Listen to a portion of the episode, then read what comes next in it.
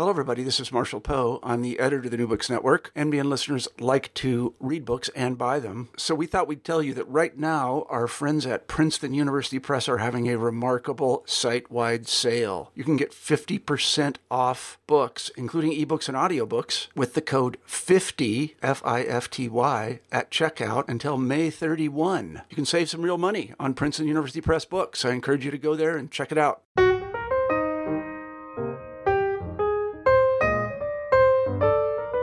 Hello, everyone. Welcome back to New Books and Biography. I'm Mark Klobas, your host for the channel. Today I'm talking with Frank L. Holt.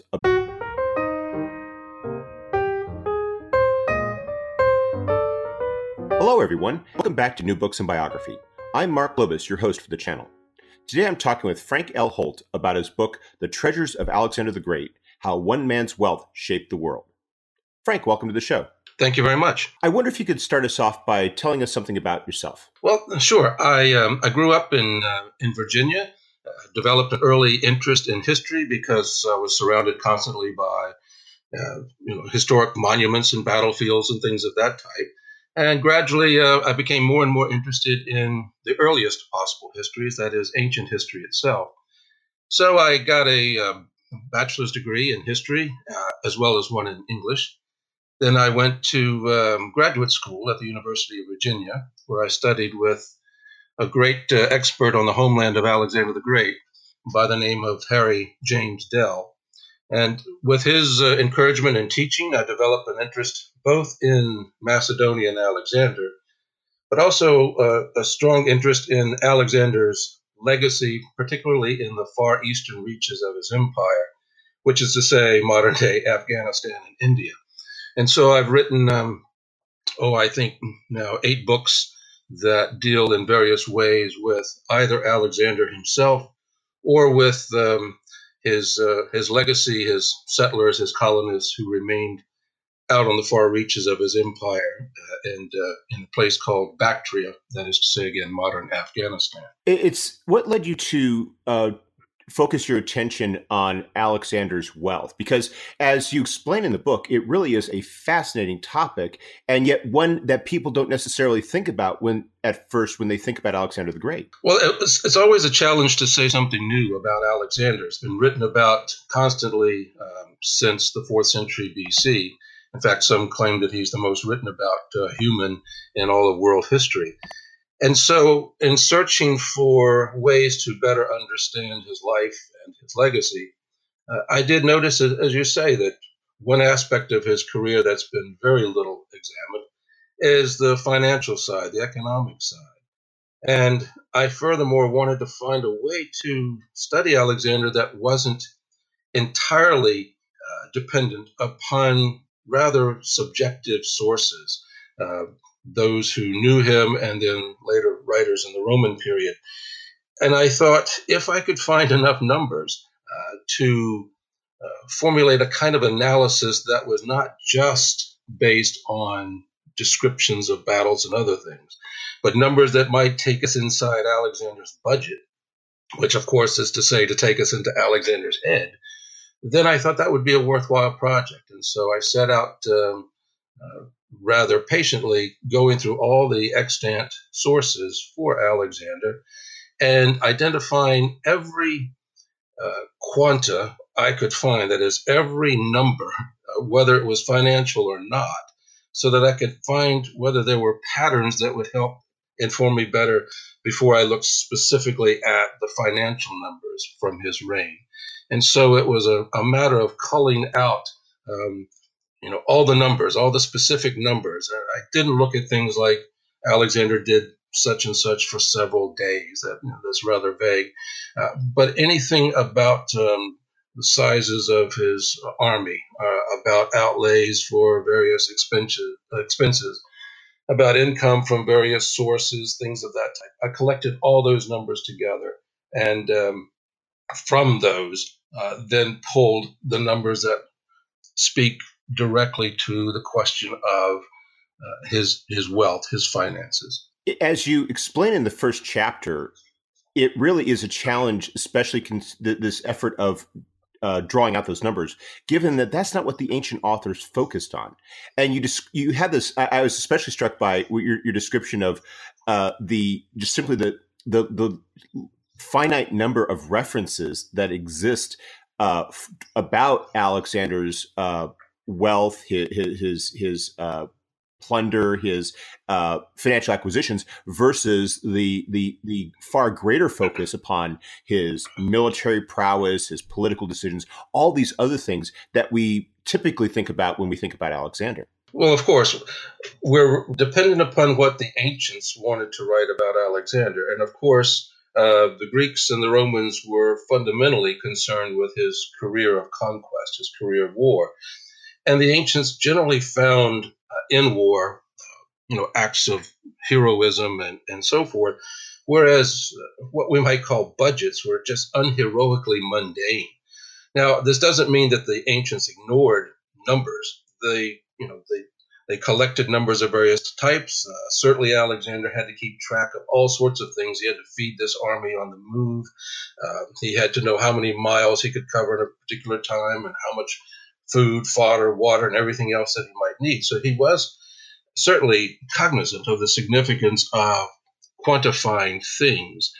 But then all of that material that was collected in his lifetime, all those numbers that were significant to him, generally were called out of the stories that were recorded by later historians who were, again, more interested in war, more interested in battle. And so, you know, I, I found altogether in, in all the major extant sources from antiquity on Alexander, only 722 exact numbers, you know, 1, 2, 10, 10,000, 102, or something of that type. And only a small number of those uh, were actually financial. And so it's, it's an, it's an unfortunate fact that you know, we live in the world of the quantified self, where we have this movement since uh, uh, 2007 of you know recording so much about our daily lives. Uh, you know, just the uh, the basics of food intake and, and steps taken every day and so forth, so that you and I tend to generate more data, more numbers, uh, driving to work every day than we have surviving from the march of Alexander's entire army from Greece to India and back. And so it's it's a sobering thing because we live in a, a numbers oriented world to deal with the fact that so much of that material does get winnowed out over the course of time. It leaves an important residue, and I think I found some significant things in the numbers. Uh, but all of us, of course, wish that we, we had more data. Uh, particularly from the ancient world. Yes, and, and, and, yet I think you're you're understating your, the the challenge you face because it wasn't you didn't simply have to collect the data; you had to translate so much of it into uh, it, not just uh, you know the, the raw numbers, but what did it mean financially to those times, and then how do we translate that into uh, into measures of wealth that we can access and understand today? Oh, sure. Uh, one of the problems we have is the ancients tended to be rather formulaic about reporting numbers. Uh, now we do this the same thing today. If, if, I were to say to you, Mark, I've told you a thousand times this thing, I don't mean a thousand literally, right? Um, and so we have this sense of, you know, this uh, certain kinds of numbers that express just the general idea of a lot or many. And so what I found, um, and others have noticed this too in the ancient sources, is that when you get large numbers, um, particularly for things like the size of an army. They tend to be that kind of thing. Uh, almost every contingent that you run across is is going to be some multiple of three thousand or thirty thousand, and so I, excuse me, I had to take into account the fact that sometimes numbers are not reported um, in a particularly accurate way, but it it it makes you very keen when you do find a very specific number because it, it's the ancients didn't, you know, didn't write with, uh, at least the Greeks didn't write with Arabic numbers. And so they might, uh, if they want to say something specific, they might say 10,000 of this minus 252. And so it's almost a math problem just to come up with a number. But if you go through the trouble to express a number in that way, then it made me very cognizant that, that, that this is a number worth paying attention to as opposed to a kind of larger formulaic thing. And then, of course, as you say, the, the difficulty is to take um, an ancient expression, let's say, of wealth. Uh, the, the, Greeks like to talk about talents of silver. Now, uh, you know, a talent is 56.88 uh, pounds of, of silver. But to translate that into uh, sort of a meaningful modern number, how much money is you know a thousand pounds of silver in antiquity and things of that type. So yes, I did did try very hard to find in, in other ancient sources what values were important uh, in Alexander's own day. How much money did someone make who was a brick mason or a stone carver or a carpenter, and then translate these expressions of wealth from Alexander sources uh, into those so that you get a modern sense of how much how much we really are talking about.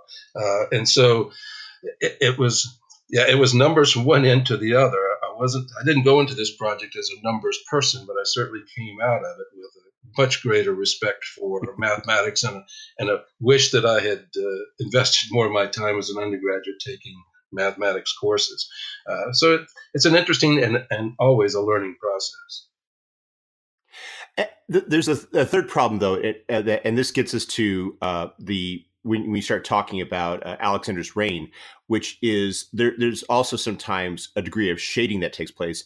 And I was thinking about how you talk about it would the wealth that Alexander inherited at the time of his succession when he uh, becomes uh, king of Macedonia, and how uh, not just what he inherited, but how it was, uh, in the modern parlance, spun uh, in ways to uh, to to you know inform how we interpret his achievements. I was wondering if you could explain a bit what Alexander's financial inheritance was and how it was he start to employ that from the start? Sure.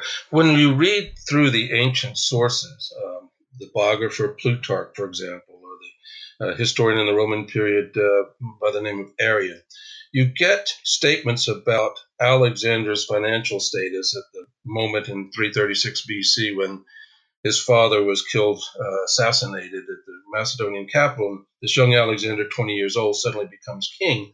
And you get repeated accounts in the ancient sources of how impoverished poor Alexander was at that moment.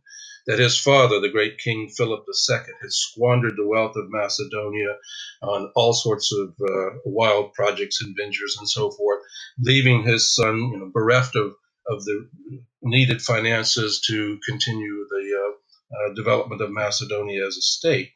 And so some of those sources uh, express this in terms of a speech that Alexander allegedly made um, toward the end of his life in 324 BC, when he's telling the troops, you know, when I came to power, uh, I was broke. I had only uh, so many uh, talents of silver. I had only one little gold bowl uh, to my name.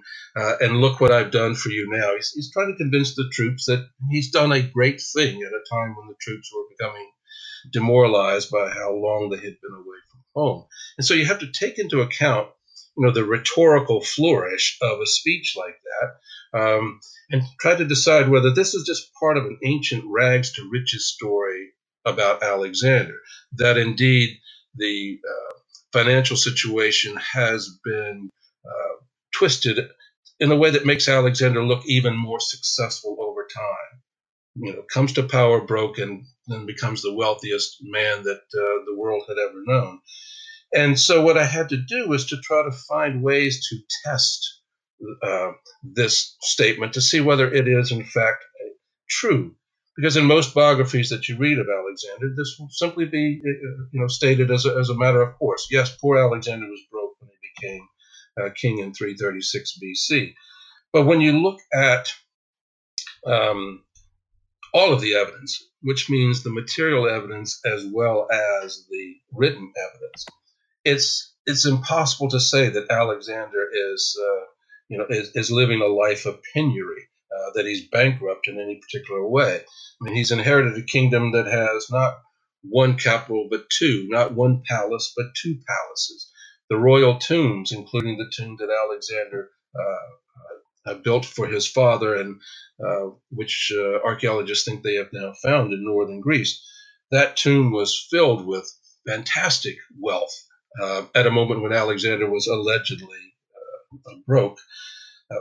we know that Philip had just held lavish, expensive celebrations right before his death to start this war of invasion against the Persian Empire. And that soon after Alexander became king of Macedonia, he was able to hold these same kind of celebrations once again as he assumed leadership of, uh, uh, you know, of, of this uh, war of invasion. And, and we have to remember that when Alexander sets off against Persia, he's riding a horse, the famous horse Bucephalus, which was the most expensive horse in ancient history, um, for which uh, he paid 740 pounds of pure silver uh, for this one horse. So it, it's not, um, you know, it, it's not fair to Philip to, you know, to apply this this uh, repeated notion that he left Alexander without necessary resources. I will say that Alexander probably was dealing with a momentary you know, cash flow problem. Every uh, commander experienced that in the ancient world as they were about to start a major campaign. You know, there's sudden investments in, in equipment and horses and all these kinds of things. But the idea was that you would very quickly recoup those uh, expenditures by plundering the territories that you were about to invade. So I think it only fair to Philip and to Alexander uh, to say that no, he, he inherited a very powerful uh, wealthy kingdom, parlayed that into a much more powerful and wealthy kingdom, uh, for which you know, he deserves uh, certainly credit for his charisma and his leadership. Um, but it's it's not something that we should accept without testing the evidence, both material and written. You've described about how you just mentioned how he acquires uh, his wealth uh, through the process of conquest. I was wondering if you could elaborate a, a bit upon that. this idea of plunder, the role that it plays in uh, the warfare of the time, and uh, the degree to which that uh, drove or, or shaped uh, Alexander's agenda as a conqueror. Well, we have to, uh, you know, of course, accept the fact that ancient standards of warfare and of morality were very different from our own many of the things that Alexander did as a matter of course, and which were hardly questioned in his own day, might, uh, in, to a modern mind, seem like the acts of a war criminal. Plunder was um, was a normal uh, avenue of economic gain in the ancient world. The Greek word for plunder was the same Greek word for profit, that is, for financial gain. Uh, it, it, was considered perfectly uh, acceptable to uh, acquire your wealth through violence and through confiscations. In the same way that, um, uh, unfortunately, the ancient world uh, had a very different notion about slavery than our own. Uh, slavery was simply a, a matter of course, a, a, a normal accepted human condition, and slavery was very much then an aspect of, of conquest and war and plunder. So that, um, you know, we, we have to bear that in mind. In the ancient world, Greeks and Romans alike, war was the norm and peace was the aberration. Uh, whereas I've grown up in a world where I hope that we we would think that peace would be the normal course of things, though most uh, my students now uh, have not lived in an America that was not at war uh, since uh, since 9/11. So it's becoming more like the ancient world in that respect, I suppose. But war was considered the norm, and so when the when the ancient Greeks um, made a peace treaty, they put a time limit on it. They were very practical about this. Uh, the Greeks never fought a war to end all wars, as we thought we were doing in World War One. They fought wars um, to uh, to gain uh, financially uh, through confiscations and enslavements and things of that type. Uh, and this was part and parcel to almost every culture in the ancient world.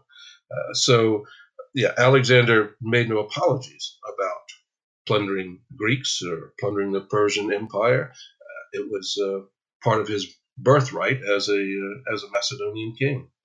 I'd like to shift our focus now away from the financial resources Alexander possessed upon becoming king to the wealth he acquired through his conquests. You described the vast treasury possessed by the Persians, which forms the core of Alexander's subsequent fortune. To what degree was the conquest of Persia about acquiring that wealth in the first place? And to what extent was Alexander's invasion of Persia motivated by other factors? Well, the Greeks had, for some time before Alexander's life, uh, talked about um, the possibility of getting revenge on Persia, Greece had been at war with Persia for, for quite some time since the 5th century, the Persian wars that Herodotus talked about. And so wealthy Persia was sort of a stock phrase that was on the lips of almost every Greek in the 5th and 4th century BC. So certainly there was the idea that, um, you know, if, if we could get to Persia and conquer it and acquire its wealth, it would solve a lot of problems that we have back here at home uh, in Greece. I, I, I draw a line, however, uh, between my own view and that of those who think that Alexander was conquering because he had some grand economic vision to transform the ancient world, to reinvigorate the economy, to take the treasures that the Persian kings had stockpiled for centuries and were lying useless, as it was said, in their great treasuries, this idea that Alexander went to get that so that he could monetize it, turn it into coins that could be spent to build farms and educate people and build cities and roads and things of that type. I think what Alexander's economic vision was is that um, conquest generates wealth and wealth finances conquest. And it was a constant cycle um, in which he was uh, involved. So I think uh, you know most of his motivations were indeed in that sense, um, military. But now, having said that, the amount of wealth that he acquired was beyond imagining to his contemporaries, and I think to would be to many people today. I calculate in the book that Alexander uh, uh, gathered through plunder and confiscations and such uh, the equivalent of about 17 million pounds of silver. And what that means in terms of Alexander's personal wealth is that he is indeed the wealthiest man of his time and perhaps of all time. Um, I can give you an example. Um, if you if you take a uh, a stone cutter, you know, a, a, a man who engraves uh, inscriptions in stone, whether they're tombstones or whatever, living at exactly the same time as Alexander the fourth century BC, that stonecutter, if he's skilled, could earn one Greek drachma, one Greek silver coin, for every 50 letters that he carved in stone. Now, if you imagine the difficulty of carving 50 letters to get one silver coin. Well, if that man wanted to work and accumulate the wealth that Alexander accumulated in just a few years of conquest, that stone cutter would have to engrave the entire Encyclopedia Britannica 352 times. Right? That's that, that's the wealth. Uh, one other example. Uh, my father was a bricklayer, so I like this one very much. Um, my father was paid by the brick uh, that, that, that, he would lay. So if you take a bricklayer from Alexander's day, 4th century BC, um, and if that bricklayer um, were paid were was paid by the brick and could lay one brick per second, which is not possible. But let's imagine him laying one brick per second, nonstop, night and day, never a break, would have to lay bricks for 60,000 years to equal Alexander's wealth from the conquest of Persia. So it's, it's just mind blowing. It's phenomenal how much you know, wealth Alexander acquired. Many modern scholars say that the only equivalent to what Alexander did in a matter of a couple of years is to compare his acquisition of wealth to the discovery and despoliation of the New World by the Old World over the course of centuries. And as you know, in some ways, that was a transformative uh, event that created the modern world, the discovery and, and, and uh, the mining of gold and silver and so forth from the New World. Now, Alexander did all of that in just a matter of a few years. So Alexander gains this enormous treasury, but as you explained, it wasn't a fortune that was won steadily over the course of his conquest. What was the pattern of Alexander's acquisition? And what did he do with all this money he gained? Well, it's it's a, it's a situation where Alexander's um, bank account, if you will, uh, grows very rapidly in the first few years of his of his campaign. He becomes king in 336. He invades Persia two years later in 334 BC, and begins to win a series of uh, extraordinary battles against uh, Darius III, the great king of Persia. And all along the way, Alexander is capturing territories um, and in, and you know capturing peoples. Um, He's imposing fines, he's imposing tribute, so he's gaining revenue in those ways. He's also selling into slavery populations of cities that opposed him, whether they were Greek or Persian cities, and acquiring wealth in that fashion. And then Alexander, uh, in, uh, by 330 BC, uh, you know, just um, what, six years into his reign, captured the the major treasury of the Persian Empire at Persepolis, a magnificent city in uh, now in uh, in Iran. And when he captured Persepolis, it required 5,000 camels and 20,000 mules just to haul away the gold and silver that he took from the treasury there. Uh, we're talking about 3,400 tons of silver from that one site. And there were four Persian capitals with four Persian treasuries. So, you know, he amassed all of this money. So by 330 BC, he is wealth, wealthy beyond the dreams of avarice, just an, an extraordinary wealth, um, which unfortunately he put under the control of his uh, right hand uh, financial advisor, a man by the name of Harpalus, became the chief treasurer. And Alexander then, as you say, continued his conquest. But the further east Alexander went after that, from 329 until his death in 323 BC, he had now marched beyond the great uh, Persian cities uh, with their palaces and their treasuries. He was then fighting in places like um, uh, Bactria, which is modern day Afghanistan, where there weren't fabulously wealthy cities nor treasuries and so forth. Now, he did do well when he got to um, the Indus Valley uh, because there were uh, large amounts of luxury goods and things to acquire there. But it that was one reason I think why the army became more and more disillusioned. It wasn't just the time that they and distance um, for this entire campaign, but gradually, you know, the the paybacks were becoming fewer and fewer. And twice, while Alexander was in the far east of his empire, uh, it became so burdensome to, for his army to carry around all this accumulated wealth that he forced his army to destroy uh, what it was carrying and regain it by conquering more territories. That's one motivation factor.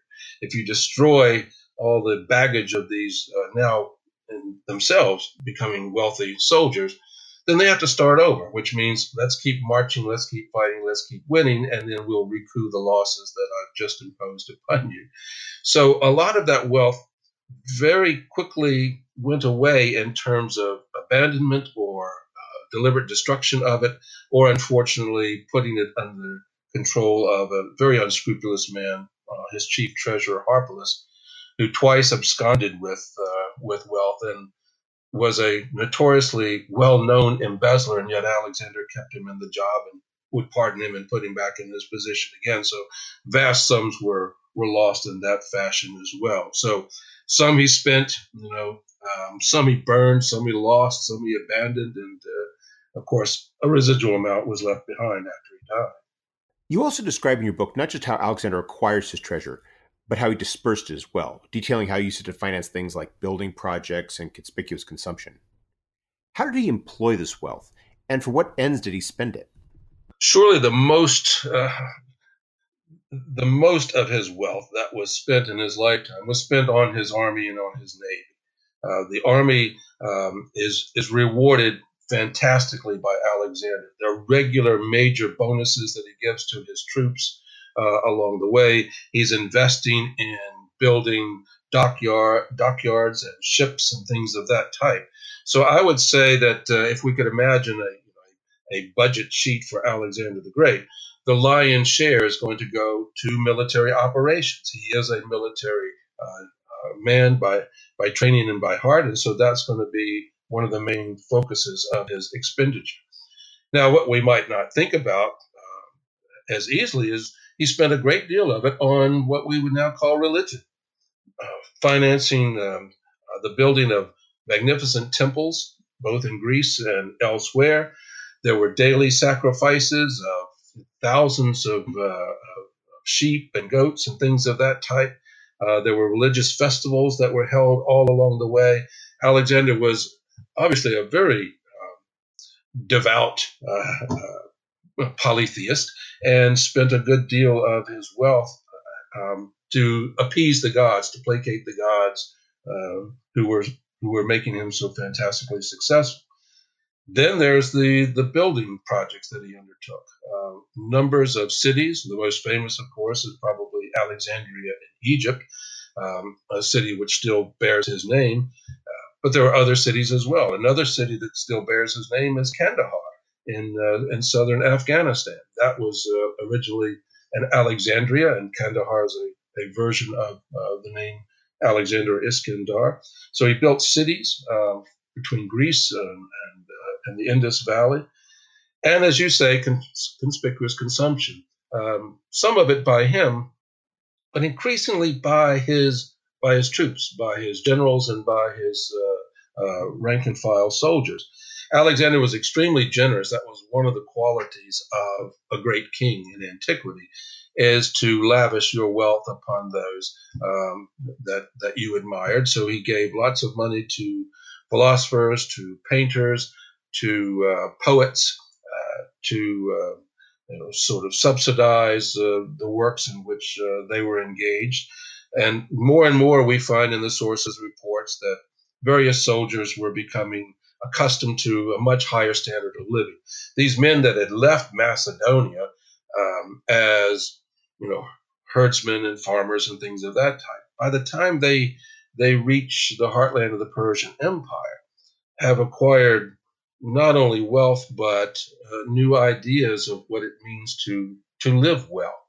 And so we have reports of uh, of, uh, of men whose tents are full of silver and gold, uh, who import um, you know uh, water from the Nile to drink while you're out in the uh, far reaches of Afghanistan. You know, it's just spending on um, a more and more lavish lifestyle.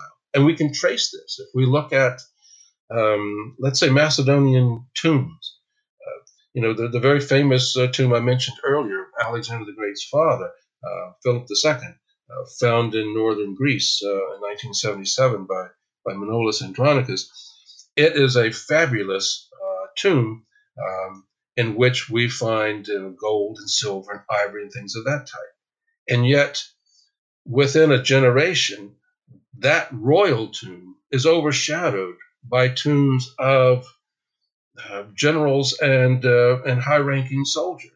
So literally, Alexander's men, at least some of them, by the end of the campaign, were living as kings had once lived in Macedonia, and so that uh, you know that that was part of his investment uh, in his in his world and in his army. And yet, for all his enormous wealth, you describe these periods during the campaign when even after he's conquered this land and acquired all this money, Alexander was still cash strapped at times and had to borrow from his own men in order to finance his operations. Absolutely. You know, when you've got an army that's has marched that far that far away from its base of operations, and you think of how far Afghanistan is from Greece, and having walked there, uh, you know, step by step, carrying your, your worldly possessions on your back and, and so forth.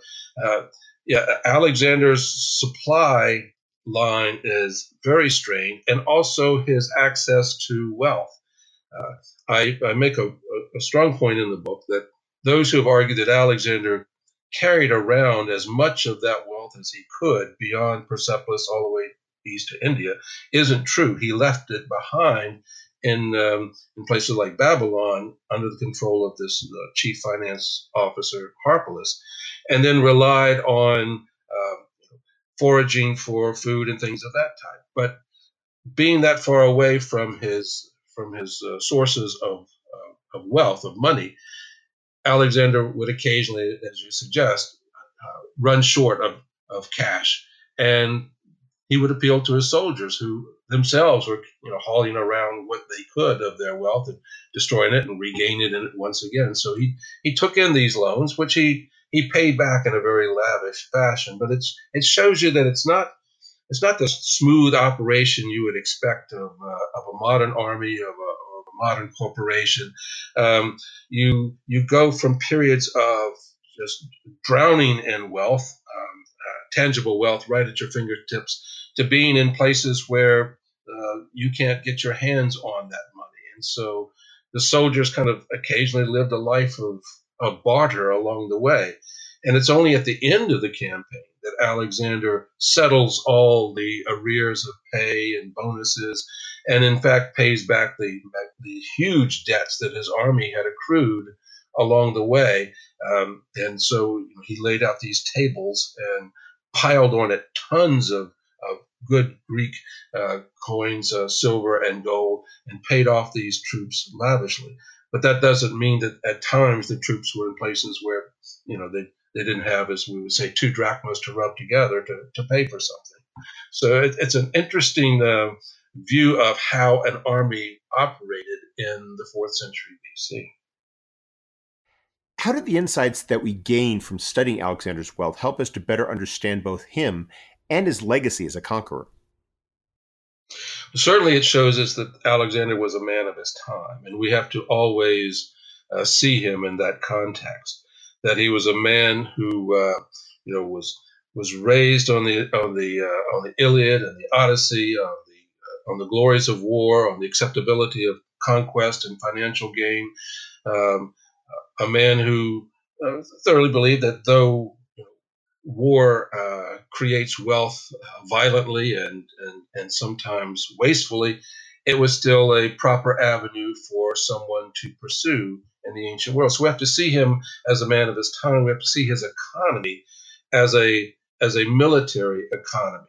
I think part of the uh, what I hope to achieve in the book too was to show that again these modern notions that Alexander was some sort of uh, entrepreneur or deep financial thinker are misplaced. He's not a man who walks around with the Wall Street Journal under his arm. He's a man who walks around with with a you know with a, a long, very menacing looking sarissa. And so you know, I find all these books uh, on, on have them on my shelf here in front of me. Books like The Alexander Complex, uh, uh, which uh, shows us that uh, Alexander is sort of the the model that modern business leaders should follow. Steve Jobs, Ross Perot, Ted Turner, people of that type. But when you look at Alexander's world, um, you, you, quickly realize that uh, we've made a we've made a big mistake to try to turn him into a hero of the business school. I mean, he's he's a hero of um, of the classics department, the history department, but that he is some sort of financial genius we have to set aside. And it's not because he was incapable of it. It was simply that wasn't his that wasn't his brief. That wasn't his uh, his purpose in life. Uh, so budgets he left to other people, and they mismanaged those budgets. And I suppose he bears some responsibility for that. Uh, but I think that. Um, it, it, creates a clear notion of what was important to Alexander. You follow the money trail, you tend to find the person. And so I was able to identify again the kinds of things that Alexander was was passionate about and would invest his money in. Uh, in the same way that um, if you were to, to turn over to me all of your financial records, I could probably get a pretty clear idea of um, you know where your values are, where your interests really lie. And I think that's one thing that I was able to do uh, with Alexander. It also allowed me to trace how you know, wealth and conquest have shaped world opinion of Alexander from his day to our day. There have been times in which he has been vilified for being this uh, this cruel plunder of the Persian Empire, and then there are other times in history where the opposite view is taken. Oh no, he was doing a wonderful thing for the world and the world's economy by taking money from people who didn't know how to use it properly and investing it in uh, you know in in the future in infrastructure and things of that type. Um, I think I was able to show that Alexander should be given more credit for the significance of navies and naval warfare in the hundreds of years that followed him because I was able to find these significant investments late in Alexander's life, not in his land army, but now in his uh, in his naval forces. And so we we get a clear picture of him not only as a as a uh, field general, but also as a man who has a vision, at least militarily, uh, for the use of, of rivers and waterways and the sea and things of, of that type. Uh, so it's, you know, I, I think all of that is very important.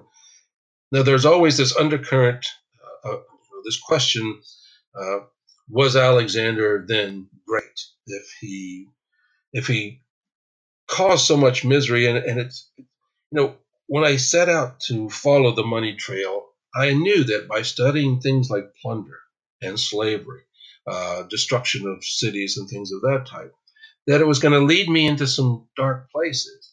And there are a lot of people who study Alexander that don't ever look into those dark places, but I thought I have to show some light on this. Now, fortunately, I, I do have a reputation of, of being a scholar who will defend Alexander's actions when warranted. And so you know, I've, I've written a number of articles where I've I've taken on scholars who, you know, develop a list of things that Alexander did that were that were horrible and cruel and, and, and should be denounced. And I've gone through these lists and said, okay, um, this one isn't justified. The, the sources actually don't support your view. And so your indictment against Alexander is in this way flawed. Um, and so I will, I will passionately defend Alexander and anyone when I think the evidence supports it. Um, and I think some scholars were a little surprised that when they read this book and said, "Wait a minute!" suddenly, uh, suddenly Holt is beginning to look at um, a kind of negative view of Alexander. But I knew that going in that this, you know, there are things to praise about Alexander: charismatic, young, uh, uh, deeply religious, and so forth. But you don't conquer an empire without um, doing some things that we might uh, we might worry about. So I have no question. Alexander the Great was great in the sense of the magnitude of his achievements, um, but we still have to wrestle with the question: Was Alexander good? Uh, he's great, but was he good? Good in that that moral sense. Um, so I see Alexander as great uh, in, in without question, in the sense that you know we talk about the great flood, the great persecution, the great plague. We don't mean those were were wonderful things. No one calls them the good persecution, the good plague. We simply mean the magnitude of it. And I think in that sense, um, you know, we have to see Alexander as great without question. He was a great plunderer. He was a great conqueror. He was a great spender of wealth. Um, but that doesn't necessarily mean he was a good plunderer or a good conqueror or a good spender of wealth and in a kind of moral uh, moral sense. That's something that that every uh, historian will have to wrestle with for some time. Uh, how how we look at Alexander as a person based upon the facts that I was able to elicit in this particular book. We've taken up a lot of your time. But could you tell us what you're working on now? Oh, absolutely. Right now, I'm uh, very deep into a, uh, a book that I'm writing about ancient numismatics. And numismatics is the study of coins. And I've uh, always had an interest in, in ancient coinage because when I study Alexander's settlers in the far reaches of his empire in, in Bactria, the main source we have for that are the coins that were created by uh, the soldiers who became kings that he left behind. And so I'm, I'm writing a book right now that tries to um, uh, explore the significance of numismatic studies, coin studies, uh, in a way that's accessible not to experts and not just to collectors.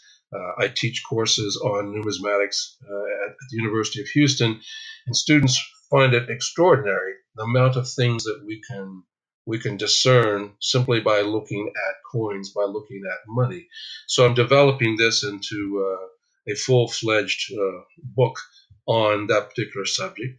And of course, I continue to write, uh, I love to write articles and essays for a general readership. So I have an ongoing series in a magazine called Aram, Saudi Aramco World called Eyewitness History, where ancient objects speak in the first person about um, about themselves. The Parthenon or the, the Code of Hammurabi, and the latest one that's just out is the, the silver trumpet found in King Tut's tomb. And so um, I, I, have an ongoing series of those. They're all available on the Aramco World website uh, for free. People can read them. They're wonderfully illustrated by Norman uh, Macdonald. And so it, it gives me a, a way of talking about lots of ancient things, but in a rather novel way that, that I enjoy very much. So I, I continue to write books uh, and continue to write articles. Uh, I hope I'll do that for quite some time. You seem to really enjoy your work. Well, I've graduated from pen to keyboard, uh, but uh, yeah, I, I, I hope that I will be able to do this uh, for years on end. It's, it's it's a real joy. I I, I love the craft of of writing, and I love to take the most difficult topics and write about them in a way that uh, you know uh, someone picking up a book in the in the airport would, would pick it up on Alexander and read it and say, okay, I got something out of that, even though I'm not you know a, a, a classical scholar in any in any real sense. Well, Frank, thank you very much for taking some time away from your schedule to speak with us. I hope you have a wonderful day. Thank you very much. I appreciate it.